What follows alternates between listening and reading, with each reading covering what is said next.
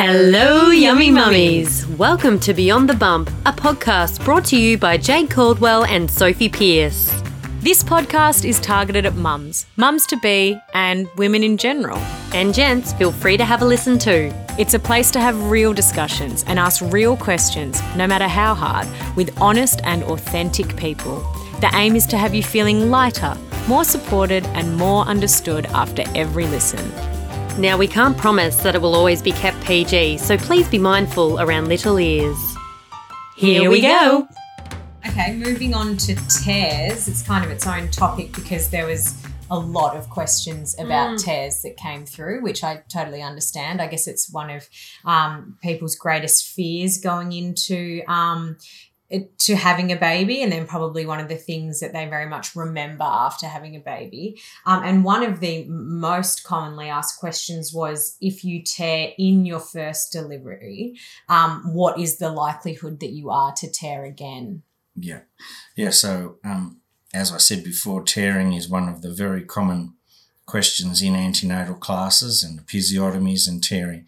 So, I'm I'm just referring to vaginal birth here as a broad spectrum of pushing the baby out vaginally without any instrumental help, whether you have an epidural or not, whether you have a forceps or a vacuum delivery, whether the baby's head first or breech, whether it's a multiple pregnancy or a singleton pregnancy. It's a baby coming out through the vagina.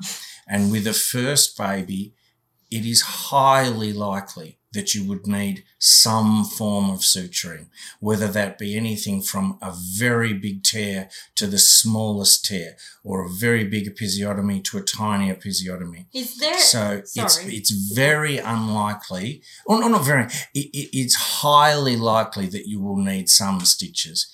However, in subsequent pregnancies, the rate of needing stitches, regardless of whether you needed stitches the first time, does go down as a percentage will go down. And also if you need stitches the second time it's likely that it will be a far less significant tear that needs to be sutured. Mm-hmm. The other thing to remember is that not all of the pain that you're feeling in that region is due to the episiotomy or tear.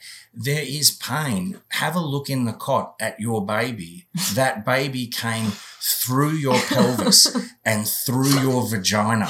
And all right, at the vaginal introitus where the cut or tear occurred, that was like simply an exit wound. The wound goes right back into the pelvis and the bruising of the pelvis. So with a second or subsequent baby, of course, there's less bruising and less trauma to the pelvis because it has previously had a baby pass through it. So most women having a second or more baby will be less uncomfortable, not only because they've had less stitches, but also because it's less trauma to the pelvis. And I will say there are some things that you can't help, like if you needed a forceps or a vacuum delivery, you're probably more likely to need stitches. If the baby's in a bad position, then clearly you're more likely to have stitches. And the one bit of advice that I would give people in terms of preventing needing stitches is if you can listen, even though you may be in that second stage in a very distressed state and feel a little bit out of control, but if you can somehow just listen while you're pushing when you're told to push and when you're told not to mm. push, it can help just stretch that perineum so that instead of having just a rapid expulsive push, which will tear the vagina ahead of it, there's a controlled distension which will allow the skin to maximize its elasticity and for the baby to get out with the minimum amount of damage, even if it is some stitching with the minimum amount of damage. Yeah. So with an episiotomy, um, you can have it's not like a standard size from I thought it was a standard size from your vagina to close to your side of your um, butthole. Yeah, we do cut an episiotomy on quite a specific angle to avoid the anal sphincter Because that's the um, main reason you're and doing that's it the right main to reason doing avoid it. tearing from the vagina to the But my girlfriend has a tiny episiotomy, and mine was much larger. And then I thought, well, you didn't have an episiotomy because it doesn't look that big. Yeah. So so a, a lot of you see, it's Maybe you've just to got a bigger vagina. It's important. Uh, it's important to understand that there's a difference between the word elasticity and stretchiness. Elasticity suggests that something stretches and then goes back to the way it was before. Whereas stretchiness is like when you blow up a balloon and then you let it down and it doesn't look anything like it did before you blew it up the first time. So if people have very good quality elastic skin, they will tend to be much less likely to need stitches because it stretches and then goes back and minimal damage has been done. Whereas other people have very poor stretchiness to their skin and very poor elasticity. So there is a lot of damage done. And that's sort of just really in your DNA, whether you're not, whether you're a person with good tissues that stretch up well. But one thing that makes me laugh is when you hear arguments about whether it's better to tear or better to have an episiotomy. The overwhelming majority of those either papers or, or articles or, or lectures are given by people who quite simply have never sewn up either. They've never sewn up an episiotomy. They've never sewn hmm. up a tear. So how could they possibly proclaim to be experts on the damage that's done and the repercussion of those of that damage? So I don't just see people for their pregnancy and birth. I see them at their six week checkup. And if they've had stitches, I check those stitches. But I'm also seeing women in their 30s, 40s, 50s, 60s, right up to their 90s, and looking at the consequences of their vaginal births down the many decades that follow. And so, for someone to say they have a better understanding than me about the repercussions of vaginal birth and the repercussions of the way a vagina is repaired, I find a little bit not insulting. I just find it a bit silly Yeah. because um, because when somebody who knows the anatomy and knows what they're doing sutures up an episiotomy, which is a nice, clean, straight incision where the edges of the tissues will come back together, you know, as close as possible to the way they were before. Mm. It, it, it, it baffles me that anyone could think that it's better to tear straight down towards your anal sphincter where you know really significant Mm. damage can be done And, And it's not can't- clean and it's not like it's not Yeah. clean lines and it's and not you can't compare anecdotes like oh my friend had a tear and she didn't have any pain and i had an episiotomy and it hurt because as i said some of the pain isn't f- even from the episiotomy Mm. and But every- also, it- what it- is a tear? Like a tear can go from something. I mean, I had two stitches. I would say Yeah. I had the most a very, very minor tear. I I would say actually the bruising sensation that you're describing from Poppy's head coming out of my vagina Mm. was worse than Yeah. the pain from Oh, the I've her head. stitches. Yeah, she was under surveillance for her head. It was so it's so big. Really? Yeah, I've ha- come from a family of Big big-headed heads. people. Yeah. Yeah. Um, but you know, like like and so you, know, like you that's don't know class. how hard it was to find this hat you know to sit on my bonds but um, but yeah, so to to even class me, I think in the same. clearly it's better to have a small tear than have an episiotomy. No Yeah. one's arguing that point. But I'll tell you what, at, if we were to list all the variables, the bottom of the list variable is a bad tear. Yeah. So that, that, that sums it up perfectly. Mm. And someone has asked the general recovery from an episiotomy if there are any long term changes. Um, I what we were saying before, I don't it, it didn't have any effect on me after birth. That wasn't a problem, didn't hurt. There was no like, oh my God, this is horrible. Mm. Nothing. It was more the swelling of giving birth. Yeah. So, um, yeah, The episiotomy is just the very, very end of the vagina. So when we're talking about childbirth's effect on your anatomy, we're talking about the whole pelvic floor. We're talking about the neck of the bladder, the vagina, the perineum, the effect in the future of the likelihood of prolapse, bladder problems, bowel problems, intercourse problems.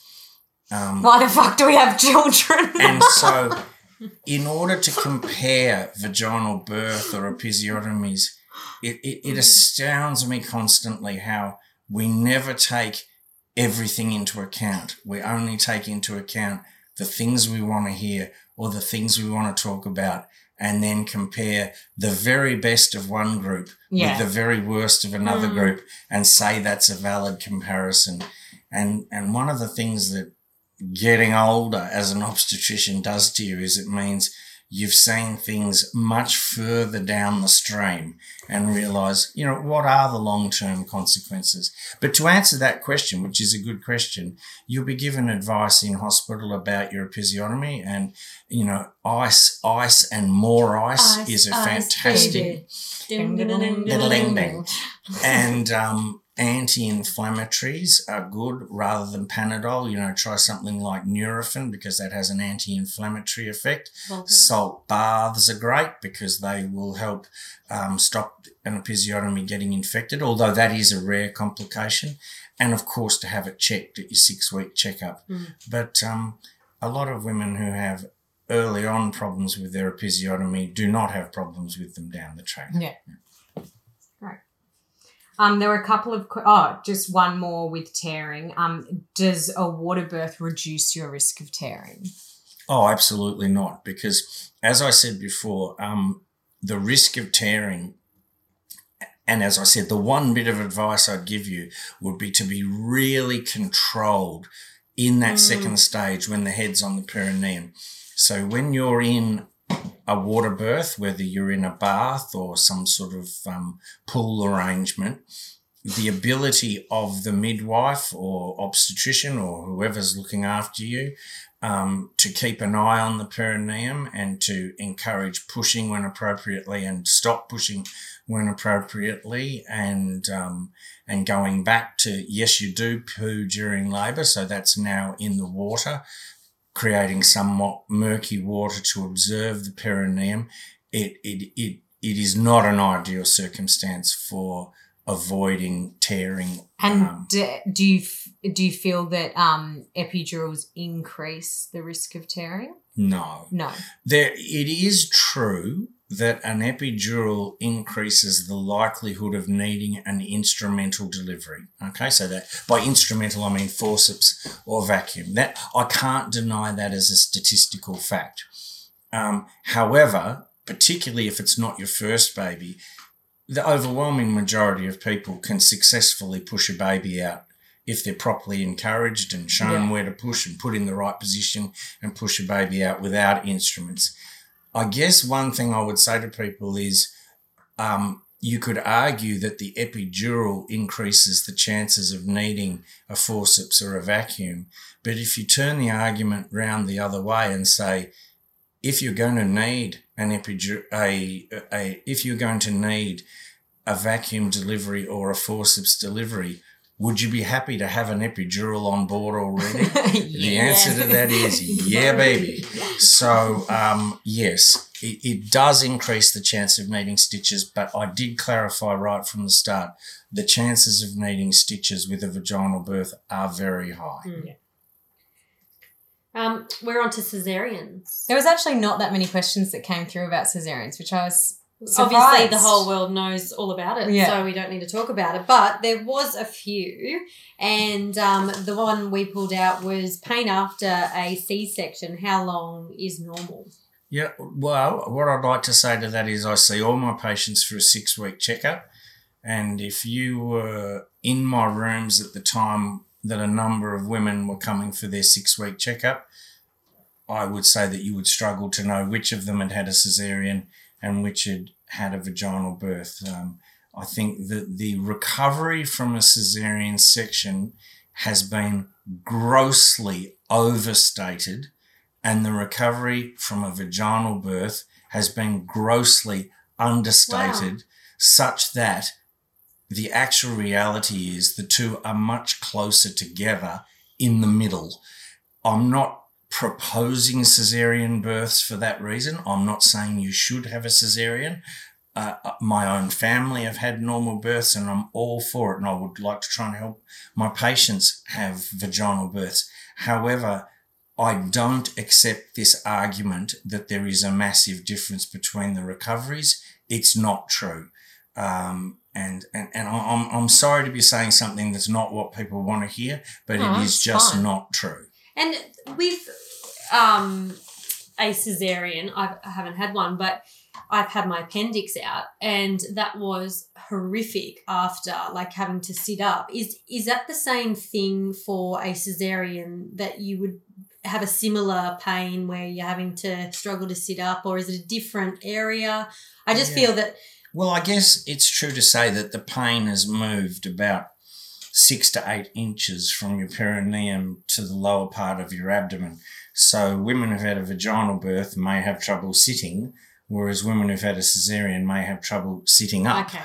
Um, we do um, we do put a lot of thought uh, into correct analgesia, and as most cesareans nowadays are done under a spinal anaesthetic, that gives, you know, four or five hours of very thorough pain relief after the procedure. But at the hospital I work at, elective cesarean sections are done in the morning, and all my patients who have a cesarean in the morning are up that afternoon, have had a shower in the afternoon, Incredible. are sitting out of bed and feeding their baby. And uh, this is if they want to. Mm. Um, and no, you got to whip. And um, and and and are able to sit up um, quite quickly. And, um, you, you, know, it's not six weeks until you can drive, and it's not six weeks till you can lift things and Is go for walks with your baby. It's just what you feel comfortable with. And I, I would argue that there are many women out there who've had a vaginal birth recently who would be less safe to drive a car because of how uncomfortable they are where they're sitting than women who've had cesareans. Wow, but so interesting. I don't. I don't want to make this a, a like I'm plugging cesareans. I'm just sticking up for them in mm. the hmm. sense that I feel that they are unfairly maligned. Mm. And what are um Oh, I'm uh, sorry. There's one more about cesareans, but would you recommend a cesarean in someone who had or has a prolapse and someone who had a prolonged pushing stage in a previous delivery? It's true to say, and, and there is a specialty of obstetrics and gynecology called urogynecology, and I think most of the people who do that would agree that most of the damage to the perineum and pelvic floor is done with the first delivery. So if you have successfully delivered a baby vaginally and haven't had to have like a repair operation or a bladder operation afterwards, then un- unless you're psychologically traumatized by that birth, I think it's perfectly okay to have another vaginal birth. The one situation would be where if it was an incredibly difficult vaginal birth mm. and and the one that comes to mind is where there's a, a an emergency called shoulder dystocia, where the head is delivered, but then it's extremely difficult to get the shoulders out, and sometimes the baby might be might be damaged as a result of that. The recurrence rate of shoulder dystocia is quite high, and therefore I would say that in that's the sort of case where somebody might be recommended a cesarean in their next birth. Yeah. But in my own experience, the commonest reason that a woman would request a cesarean after a vaginal birth, because remember, some don't have a choice; they have a mm. placenta previa in their second yep. pregnancy, or they have um, or they have a breech in their second pregnancy and have a cesarean. But in women who choose to have a cesarean having had a vaginal birth, it's usually because of psychological reasons following their first birth and they don't wish to go down that path again. It's really funny you say that because my last birth, I had a, um, I was really low in, in hemo Hemoglobin. hemoglobin. I say hemoglobin, hemoglobin levels, Yeah. and I was to the point where my levels were below seventy, and I couldn't Oh lift my my goodness, head yeah, yeah. off the. the You passed out I'm glad you find that horrendous because it was. Anyway, um, long story short, I am. I'm not having another one anymore, mainly because of that. But I am so petrified about that birth process and what happened after that if I did fall pregnant, I would really opt for a cesarean, and that's after three Hmm. natural. I was going to say that's such a shame because I feel like by your third, you deserve to be having quite an easy. I had an easy second. I just didn't have an easy Yeah. third, and Yeah. and that just yeah, it was a sad ending. But well, it's not sad. She's she's I- great, but I think on one hand, I'd say to you, look, you, you've gone through the hard yards of delivering three babies vaginally, and in all likelihood, a fourth delivery, you know, I would hope would be straightforward for you. However, I would also say to any woman who either wanted or indeed needed a cesarean section in that fourth birth, don't be afraid Mm. because that I, I see these ladies, I do their delivery, and they come back and see me and say, I, I don't understand what the fuss is about. It Mm. was fine. Hmm. I've made a Mm. great recovery. I'm happy. Yeah. And um and and I would reassure people that despite all this negative feedback they're getting, they're highly likely to be happy. you bringing up being anemic and having iron deficiency reminded me of the other day um jade in What? no can i say about the washing jade Yeah. towards the end of her pregnancy was iron deficient and she had cravings to um chew on her freshly washed still wet clothing Mm. and I was actually talking to dad about this the other night, Yeah. and he said it's very common in pregnancy, often when people are deficient in certain things, for them to crave eating Wow. really, really weird things like dirt or paper or See, yeah. I never so knew there you that. go. And You're my not- you were giving me crap, and my family was like, "Why is she hanging over the washing machine?" why does she love Mm. laundry? And I would, so I would sit on the couch and chew a face washer, and it was like Mm. heaven. orgasmic. It Yeah. was. And now that when I had her and my levels were balanced, now I'm like, You hate laundry day again. I hate laundry day. It's just It's piling called- up it's in the called back room. Pica, uh, when people want to eat sort of non-edible things. And quite often patients say to me that uh, they didn't pay their bill because they ate it. but uh, I'm not sure I'm happy with that excuse. the kids are going to school and they go, the dog didn't eat my homework, mum did. Yeah. The crazy pregnant mum. Mum ate it. um, okay, so there were quite a lot of questions about VBACs or trial of scar or trial of labour or whatever we want to call it. Um, what are your thoughts? Com- We'll just call them VBACs because most just of the people Refresh people on Yeah. what that means. vaginal birth after cesarean. Most people who sent in questions, that's what they called it. So let's just try and call it that. Mhm. Um, so what are your thoughts on VBACs? Okay. So this is a, a very, very hot topic of conversation whenever you go to obstetric meetings and obstetric uh, forums and, and when we go to uh, meet, uh, you know, uh, uh, statistical meetings at hospitals and talking about VBAC. So it's something that we all talk about a lot. I'll preface everything I say about VBACs by saying having a vaginal birth after a cesarean is a perfectly legitimate medical thing to be allowed to do. So somebody who says, yes, I'm happy for you to have a VBAC isn't doing something that would be considered by the, by the medical fraternity as a, a ridiculous risk. However, there are risks associated with a labour after a cesarean. There is no doubt about that. And for risk averse people, they, they would often choose not to have a vaginal birth after a cesarean. I would like to say, in defence of everything I've been saying so far, that the commonest reason women come to me in their second pregnancy who've had a cesarean in their first and they don't want a VBAC, they want another cesarean, isn't because of risk, isn't because of danger. It's because they were perfectly happy with the recovery they made from their first birth, perfectly happy with the experience they had, and were just happy to have another cesarean and therefore avoid the risk of having a scar on their tummy from their first cesarean and a scar in their vagina Yeah. from their second birth. But look, you know, I I certainly would say that if you would if you want to have a VBAC, you must very carefully choose where you have the baby.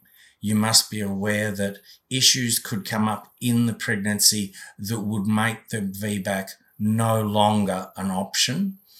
And you would have to very carefully listen to what advice you're given about the actual management of the labour on the day with regard to monitoring of the baby, monitoring of progress, and access to emergency cesarean section if it's needed.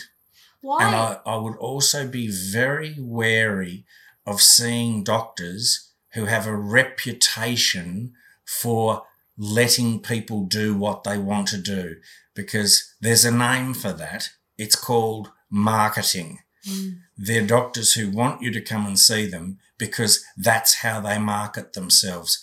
I don't think uh, obstetrics you need to market yourself other than just being a properly trained, sensible obstetrician who cares about the mother and the baby and who wants their patients to have safe outcomes and is good at communication so that when it comes to talking about VBAC, it's not, oh, this doctor will let me do a VBAC. It's this doctor will explain the VBAC to me. I'll understand the pros and cons and I'll understand if I've decided to have a VBAC when I need to abandon that path and have a cesarean. Why? Why does it interfere interfere with the option of having a VBAC? Why? Yeah, so when you've had a previous cesarean section, there is a scar on the uterus, which is a weakness on the uterus, even though the uterus has been sewn back together. And as um, and as there is a scar on the uterus during labour, when the uterus is contraction, contracting and that scar is down towards the bottom of the uterus, which is the thinnest part of the uterus, there is a risk that that scar will open. So that's called a dehiscence. Now, whilst the risk of that is small, it's only about one in 200, the risk of bad consequences from that happening are high. So let me make that clear. It's a small risk of a big problem, Yeah. not a likely risk of a really small treatable problem. Mm. So if you're that woman that it happens to, there's a very high risk that your baby could be damaged or die. And there's a very high risk to the mother, particularly of needing a hysterectomy. And when I'm talking about the risk of it happening, I'm not talking like an episode of RPA where they recognize it's happening and they whisk the woman off to treatment and it's all happy in the end. What I'm saying is there's a one in two risk of it happening, not nearly happening or might have happened, happening. And therefore, when you say one in 200, that sounds like a low risk. But interestingly, if I was told I had a one in 200 chance of winning Powerball on Thursday night, I'd actually consider that quite likely. Yeah.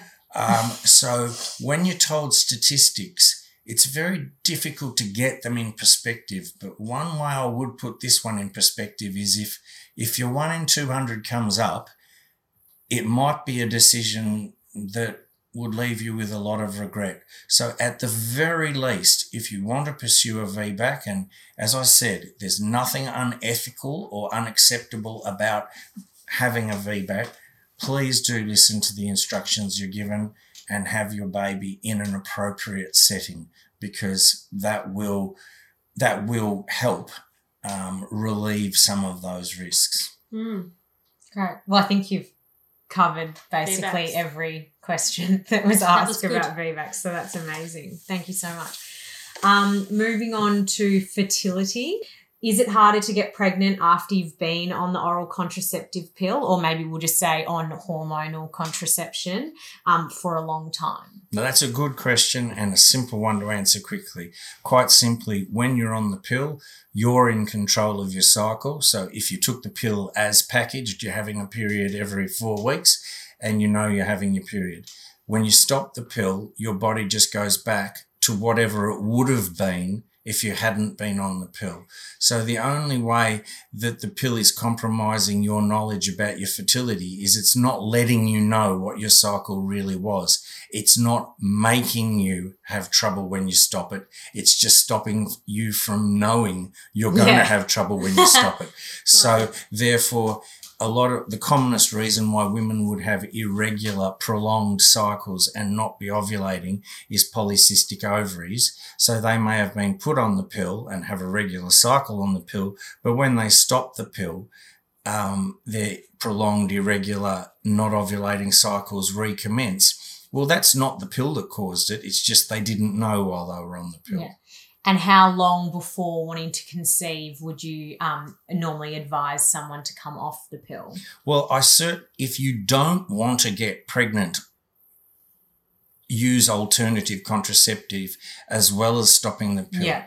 But if prior to starting the pill you had a history of irregular cycles or menstrual problems. I think it is worth, you know, stopping it a few months beforehand so you at least know what your cycle yeah. will be mm. doing. But do be careful because many women conceive in the very first cycle yes, after stopping right. the pill. Yeah. And um I think there was oh and what medications can affect birth control from working or what or what factors can affect birth control? Look, really, compliance is the number one factor uh, with every contraceptive. So, the reason, for example, a Mirena IUD has the lowest failure rate of any contraceptive available in Australia and possibly the world is because it's sitting in the uterus. It requires no user. Um, uh, compliance at all. You don't have to remember to take it. If you go overseas into a different time zone, it doesn't mind. it, it, it, you don't have to get prescriptions filled. You don't vomit it up. You don't have interaction. So really, it's compliance. Um, and you do have to remember that every contraceptive, and in Australia, there's a fairly limited range of contraception. Every contraception has a failure rate. Yeah. But that is the lowest one. Mirena is the lowest, but the pill taken, you know, very regularly and very carefully has a very low um, uh, failure rate. And we found out that Jade probably can't blame her antibiotics on her first pregnancy, but that's okay. You keep you keep telling yourself that, doll. That's all right. Um, how big of an influence um, do does lifestyle, for example, diet, exercise, alcohol, drugs, um, have on your fertility? Yeah, absolutely massive. And while we're all hearing in the media that the reason why women are having problems with their fertility now is because they're leaving having babies till later. Yes, that is true. But what's being ignored is the massive influence on fertility of obesity and poor lifestyles. So in my IVF practice, it, it is not uncommon when we're doing an IVF list for for basically six or seven patients in a row to be over 100 kilograms. And we know that if those women were in a healthy weight range, that they would probably be perfectly successful in conceiving naturally. But unfortunately, telling people to lose weight is one of the most unsuccessful pieces of advice given in medicine. So, yeah, lifestyle is incredibly important. And I don't just mean that because it's part of my sort of mission statement as a doctor. It's part of, of, of what I'm of my responsibility to all of my patients to encourage them to have a healthy lifestyle, whether they're trying to get pregnant or whether they are pregnant or for any reason that I'm seeing them to have a healthy diet, to exercise, to be at a healthy weight. And um, smoking has a, a dreadfully detrimental effect on both male and female fertility and a very significant increased risk of miscarriage and pregnancy complications. So, um, yeah, all of those factors are extremely important. And, and my encouragement is that doctors aren't there to criticize you for being overweight.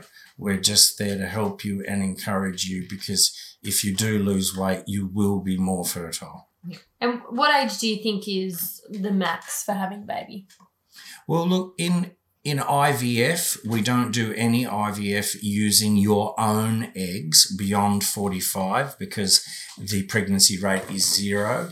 But we will do IVF embryo transfers either using donor eggs or eggs that were frozen in a woman prior to when she uh, embryos that were frozen for a woman prior to when she was 45 right up to 51 years of age and as you've probably heard in the paper, like Romanian peasants giving birth to babies at like 70.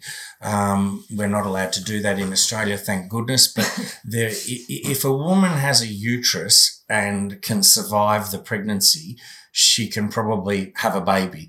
Um, but before going ahead with advising a woman about her general well-being, to have a pregnancy, particularly if it's one that's medically assisted, we want to make sure that um, that she doesn't have other general medical issues that could make pregnancy significantly more dangerous to her and her baby.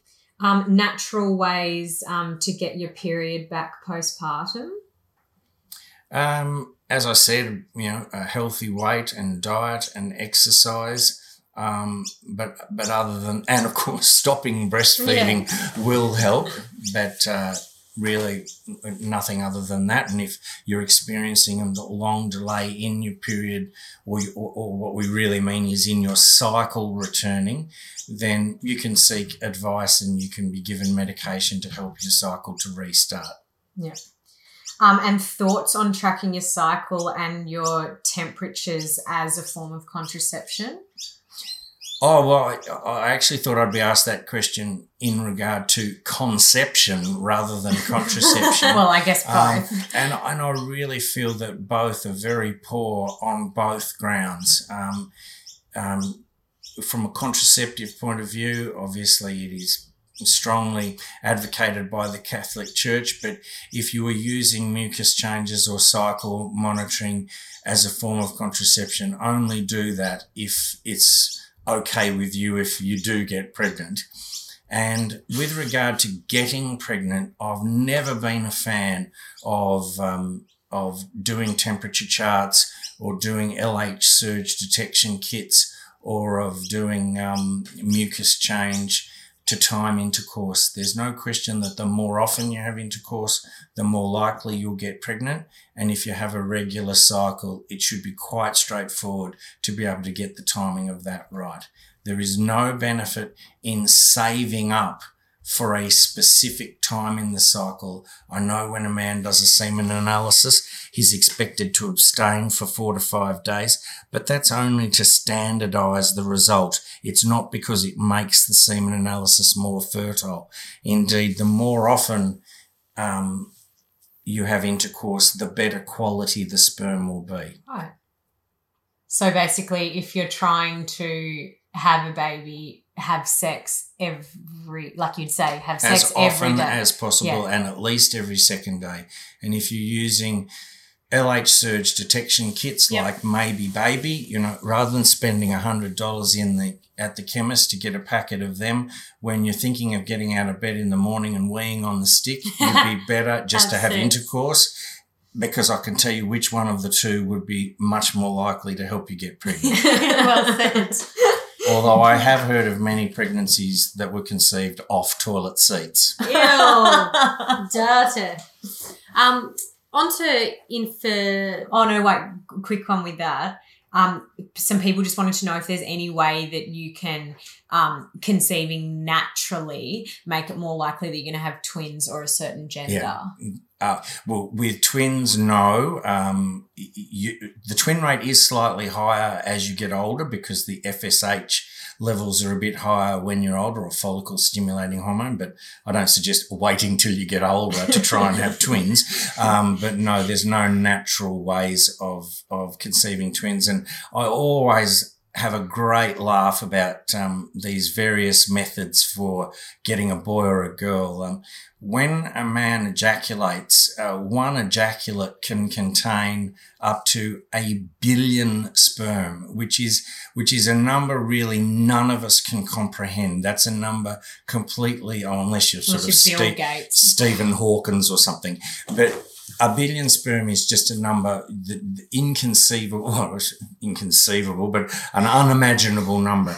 So that if you then had intercourse, say three or four times over the fertile time in the cycle, you may be talking about multiple billion sperm being in the area, That's a gross which- thought. Sorry. of which 50% are X sperm and 50% are Y sperm. And then when the egg is in the fallopian tube, quite a lot of sperm will reach the egg and attach to the egg and be in the region of the egg. And for reasons that aren't quite what, aren't quite understood, one of them has a reaction with the egg and its DNA uh, is able to pass into the egg. So for anyone to think that some sort of sex position or timing in their cycle or temperature or any other method could make a difference in which one sperm was chosen from billions would have an effect on the sex of the baby is just monumentally fanciful. Well, there you there you go. go. We can't help you. Sorry. My advice is if a patient has, say, three boys, I promise you'll have a girl Why? eventually. That's classic. Just keep trying. Now, we're on to infertility. Mhm. And um, at what age should women consider freezing their eggs? Yeah, I'm seeing so many patients now with egg freezing, and to put that into context, um, egg freezing is an issue now because it's a relatively new te- technology. Um, uh, successful egg freezing, and by egg freezing we mean being able to collect eggs, freeze eggs, thaw eggs, fertilize them, and create a healthy embryo. We're not just talking about freezing them. So the technology to to to freeze eggs, which is called vitrification, has only really been around in the last decade. Whereas we've been able to freeze sperm for many, many decades. We've been able to um, freeze embryos for two or three decades, and we've now, uh, in the most recent decade, been able to freeze eggs. And the reason eggs are so difficult to freeze is because eggs are the biggest cell in the human body, and therefore, when you freeze and thaw them, icicles can form in the massive cytoplasm they have or fluid around the nucleus, and that destroys the egg. If you imagine the size of an egg, it's like putting a spoon in the middle of an AFL football ground, and the football ground is the egg, and the spoon is the sperm. That makes sperm very easy to freeze. And with embryos, as, Basically, men are simple and women are complex. absolutely. And- And we also can freeze embryos because as an embryo forms and is in its early st- cell phases, each cell division sort of engulfs some of the cytoplasm that's always already there. So each individual cell of the embryo is much smaller than the egg. And that's why we were able to freeze embryos before we were able to freeze eggs. But getting back to the question, um, I'm now seeing, as I said, a lot of people who want to freeze their eggs. And the commonest indication for that consultation is that a woman comes to see me who's been in a recent long term relationship that's broken up. And she's now thinking, oh my goodness, I'm in my 30s. I thought I had the partner that I was going to have my family with. And now I'm going to start again. So I think I'll freeze eggs. And there is no doubt that the earlier you freeze eggs, the higher the pregnancy rate will be in the future. Indeed, you're not just freezing the egg, you're freezing the pregnancy rate, the miscarriage rate, and the Down syndrome rate. Wow. So if you come along at 40 and use an egg that you froze when you were 25, you'll have the success rate of a 25 year old and the miscarriage rate of a 25 year old. So if you're thinking of freezing eggs, it's something to seriously think about and very sort of socially conscious corporations are now even helping staff members by helping pay for egg freezing and helping people with time off to have egg freezing as a way of encouraging encouraging them to be career minded but not miss out on the future in the ability to have children and I will say there's also a tragic side to egg freezing. You know, we aren't just referred patients for what we would refer to as social egg freezing. We're also seeing patients for medical egg freezing, and that might be tragic circumstances like a woman who hasn't had children who's about to embark on chemotherapy or radiotherapy or some sort of radical surgery which would affect their fertility in the future. So they wish to freeze eggs now so that they may access them in the future.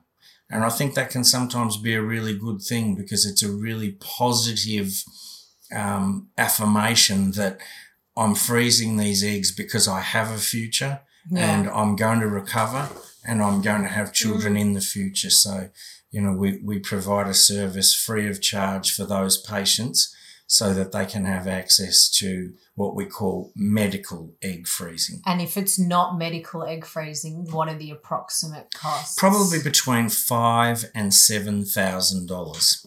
Okay. The, the the great question you'd ask, and it's a really interesting one, is how many eggs would I need to be freezing to give me a really good chance of getting pregnant in the future?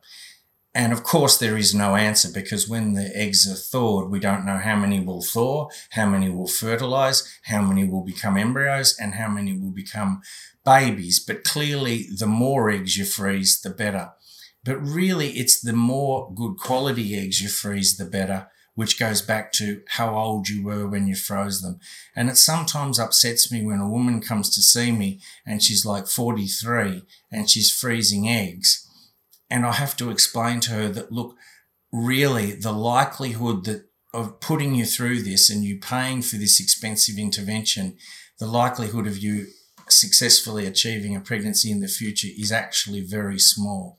And also counterintuitively, it's often the women who get a lot of eggs collected at an egg freezing cycle who go ahead and do another cycle because they think, well, look, if I got 20 eggs from one cycle and froze them, geez, if I do a second cycle and I have 40 eggs, I've surely got to have a hell of a good chance in the future of having a pregnancy.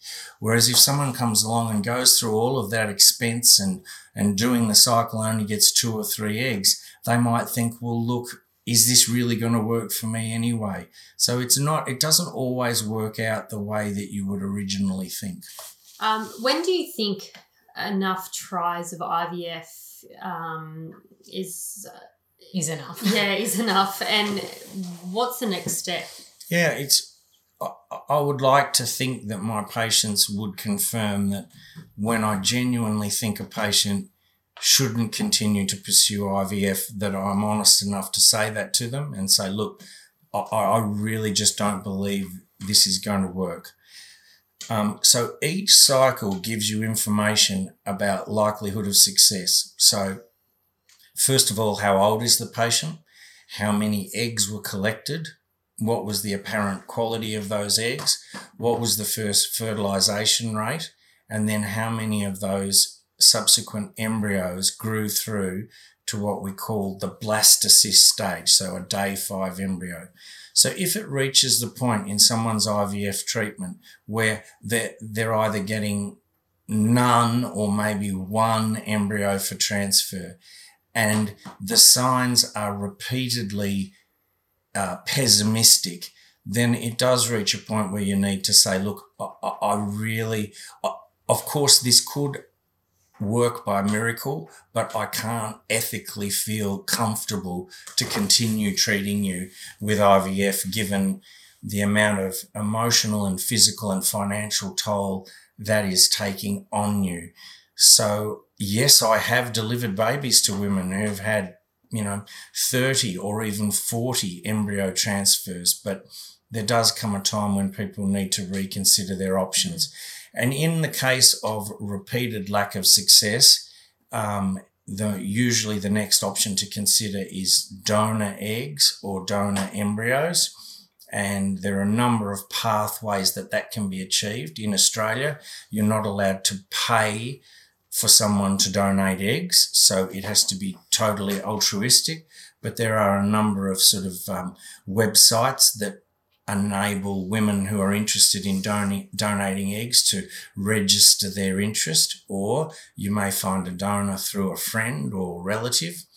And then, of course, you can go overseas, and the commonest places to go overseas are California, Hawaii, and South Africa, where people are allowed to be paid to donate eggs. And therefore, of course, you'll be receiving eggs from an egg donor who may well be in her early 20s.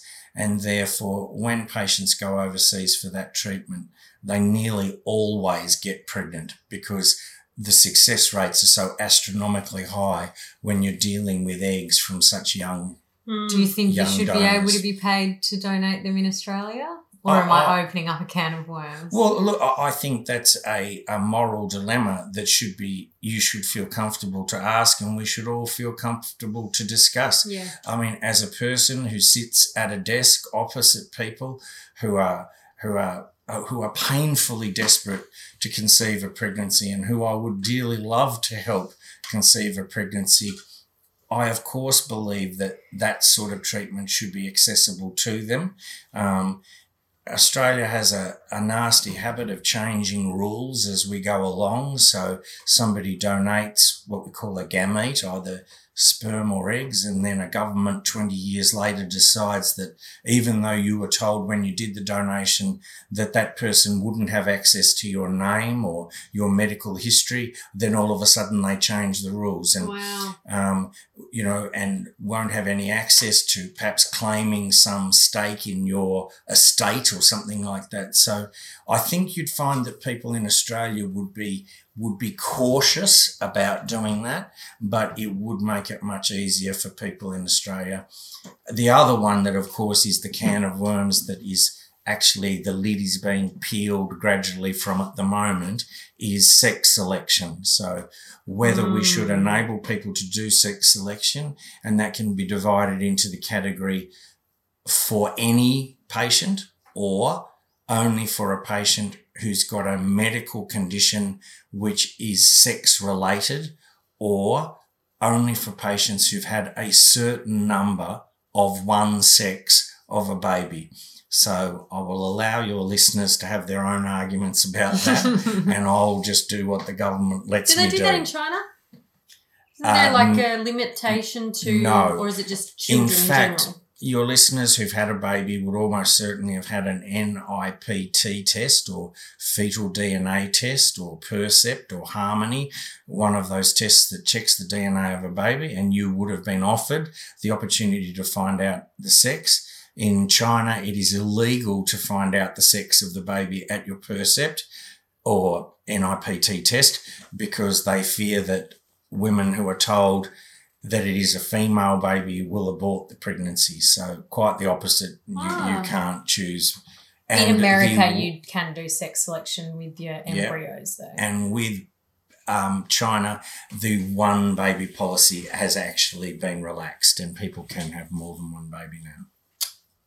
Very good to hear. And we'll quickly do a couple of postpartums and then we'll wrap it up. Yeah. Um, is it unsafe to drink and smoke when you're breastfeeding? Oh, absolutely. I mean, the, the uh, uh, with my patients, I've always sort of been fairly um, free spirited with regard to saying, look, you can have a drink during pregnancy and have a glass of wine on, on a special occasion, etc. But the NH and MRC, which is the um, you know health regulatory body of Australia, has put out a statement saying that zero alcohol alcohol in pregnancy and breastfeeding is what should be recommended. And there is no question that anything that you smoke and anything that you drink and anything that you eat will end up in your bloodstream and end up in your breast milk. So I think common sense can prevail and that if you were at a wedding or at a special event and had a glass of champagne, you shouldn't feel guilty.